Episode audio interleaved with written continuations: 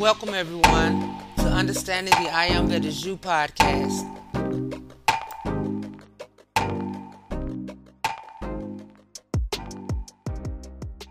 Yay!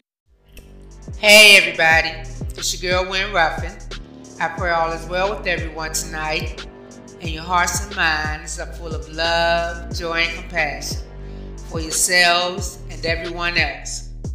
And as mankind's knowledge and acceptance of the Spirit of God within increases, I pray that the illumination of the love and light within our temples expands exponentially and begins to radiate and represent consistently the love and light, the power and strength, and all those higher qualities of our mighty I Am presence. And at this point, we can no longer say in 2022 that we don't know, because even if some individuals refuse to acknowledge the Spirit of God within, the collective consciousness is fully aware. Amen. Give thanks and praises for love and life,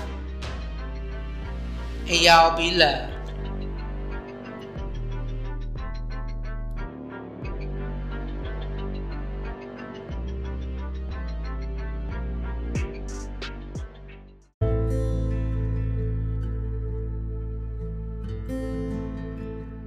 Those who live according to the flesh set their minds on the things of the flesh, but those who live according to the Spirit, the things of the Spirit. For to be carnally minded is death, but to be spiritually minded is life and peace. Because the carnal mind is enmity against God, for it is not subject to the law of God, nor indeed can be. So then, those who are in the flesh cannot please God. But you are not in the flesh but in the Spirit, if indeed the Spirit of God dwells in you. Now if anyone does not have the Spirit of Christ, he is not his. And if Christ is in you, the body is dead because of sin, but the Spirit is life because of righteousness. But if the Spirit of him who raised Jesus from the dead dwells in you, he who raised Christ from the dead will also give life to your mortal bodies through his Spirit who dwells in you. Therefore, brethren, we are debtor, not to the flesh, to live according to the flesh. For if you live according to the flesh you will die, but if by the Spirit you put to death the deeds of the body, you will live. For as many as are led by the Spirit of God, these are sons of God. For you did not receive the spirit of bondage again to fear, but you received the Spirit of adoption by whom we cry out, Abba, Father.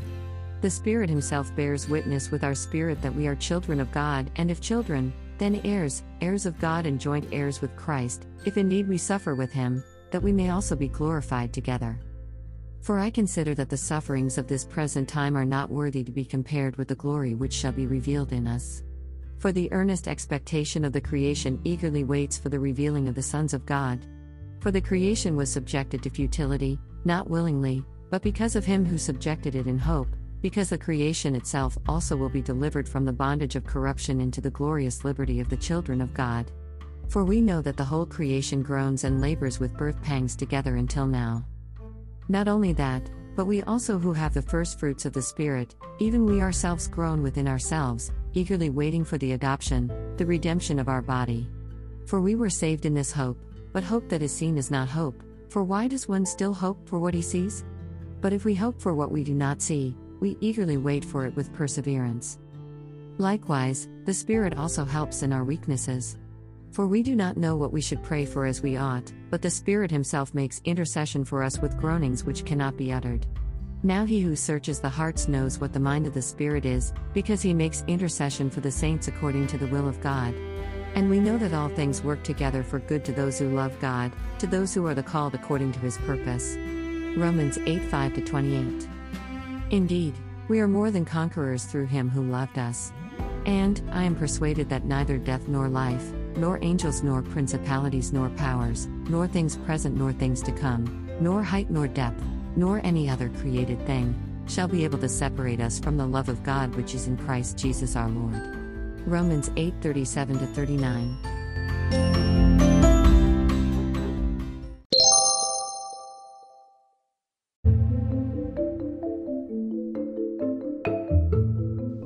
Isis Unveiled, Chapter 15.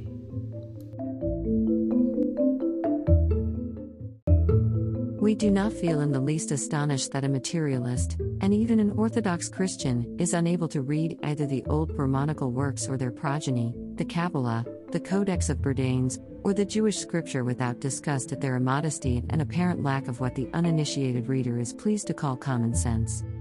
But if we can hardly blame them for such a feeling, especially in the case of the Hebrew, and even the Greek and Latin literature, and are quite ready to agree with Professor Fisk that it is a mark of wisdom to be dissatisfied with imperfect evidence, on the other hand we have a right to expect that they should recognize that it is no less a mark of honesty to confess one's ignorance in cases where there are two sides to the question, and in the solution of which the scientist may as easily blunder as any ignoramus. When we find Professor Draper, in his definition of periods in the intellectual development of Europe, classifying the time from the days of Socrates, the precursor and teacher of Plato, to Carneades, as the Age of Faith, and that from Philo to the destruction of the Neoplatonic schools by Justinian, the Age of Decrepitude, we may be allowed to infer that the learned professor knows as little about the real tendency of Greek philosophy and the Attic schools as he understood the true character of Giordano Bruno. So, when we see one of the best of Sanskrit scholars stating on his own unsupported authority that the greater portion of the Brahmanas is simply theological twaddle, we deeply regret to think that Professor Muller must be far better acquainted with the old Sanskrit verbs and nouns than with Sanskrit thought, and that a scholar so uniformly disposed to do justice to the religions and the men of old, should so effectually play into the hands of Christian theologians. What is the use of Sanskrit? Exclaims Jacquemont, who alone has made more false statements about the East than all the Orientalists put together. At such a rate there would be none indeed. If we are to exchange one corpse for another, then we may as well dissect the dead letter of the Jewish Bible as that of the Vedas. He who is not intuitionally vivified by the religious spirit of old, will never see beyond the exoteric twaddle. H. P. Blavatsky. When we first read that in the cavity of the cranium of Macroprosopos, the long face, lies hidden the aerial wisdom which nowhere is opened, and it is not discovered and not opened, or again, at the nose of the Ancient of Days is life in every part, we are inclined to regard it as the incoherent ravings of a lunatic. And when, moreover, we are apprised by the Codex Nazareus that she, the Spiritus, invites her son Karabtanos, who is frantic and without judgment, to an unnatural crime with his own mother, we are pretty well disposed to throw the book aside in disgust. But is this only meaningless trash, expressed in rude and even obscene language? No more can it be judged by external appearance than the sexual symbols of the Egyptian and Hindu religions, or the coarse frankness of expression of the Holy Bible itself. No more than the allegory of Eve and the tempting serpent of Eden. The ever-insinuating, restless spirit, when once it falls into matter, tempts Eve, or Hava, which bodily represent chaotic matter, frantic and without judgment. For matter, Karabtanos, is the son of Spirit, or the Spiritus of the Nazarenes, the Sophia A. Kamath, and the latter is the daughter of the pure, intellectual spirit, the divine breath. When science shall have effectually demonstrated to us the origin of matter and proved the fallacy of the occultists and old philosophers who held, as their descendants now hold, that matter is but one of the correlations of spirit, then will the world of skeptics have a right to reject the old wisdom, or throw the change of obscenity in the teeth of the old religions.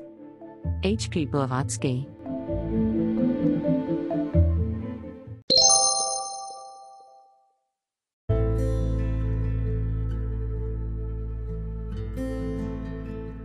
The I Am Discourses, Volume 14.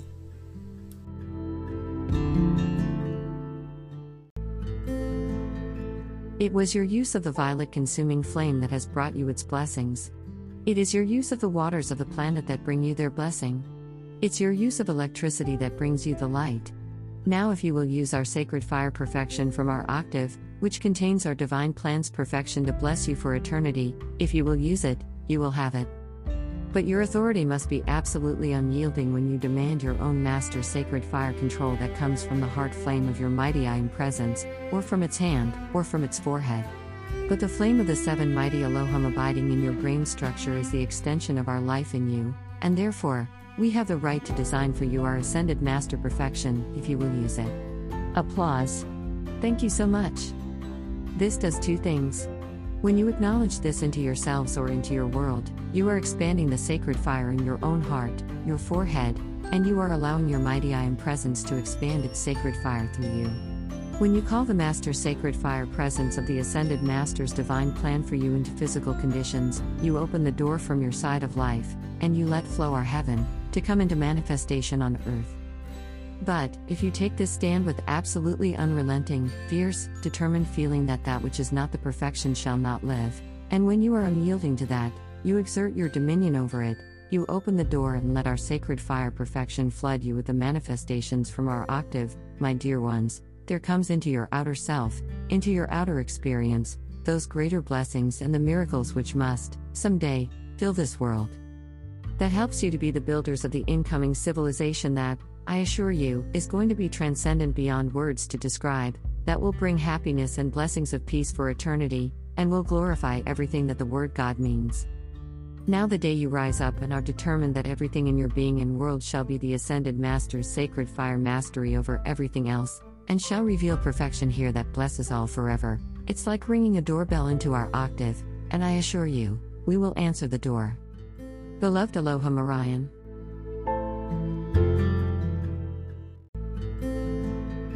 I just want to charge you tonight with such realization of the authority and the power that you have to draw this perfection of the sacred fire from our octave into your world, to produce here such manifestations as mankind has never yet beheld, but which are to come into this world.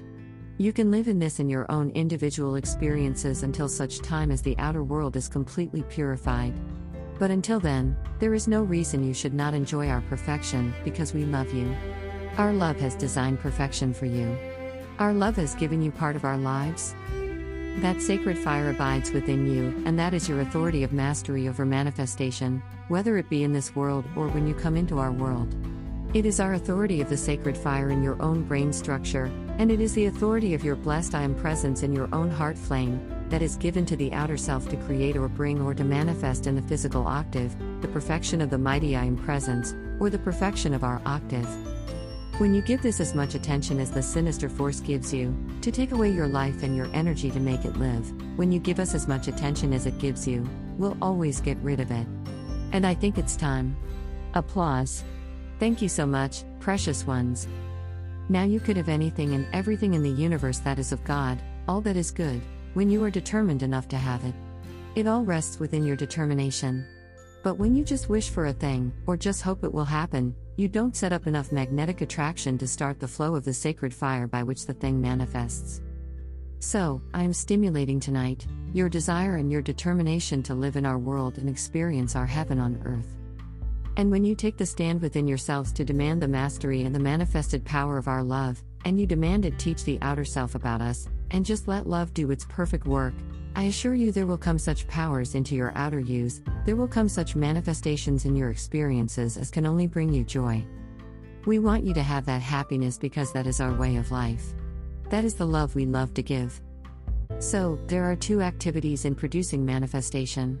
One is to hold the picture, which is the desire in the feeling world, to love the picture, contemplate it, and love that mastery over everything. Just love it with everything you are and have, in the contemplation of the picture and the call to your presence through love. And the other is that fierce, positive, determined force within your feeling world that our perfection of the sacred fire shall come here, and nothing in this world shall prevent it. And when you say, never shall anything oppose that, my dear ones, as I speak the words, surely you feel the current.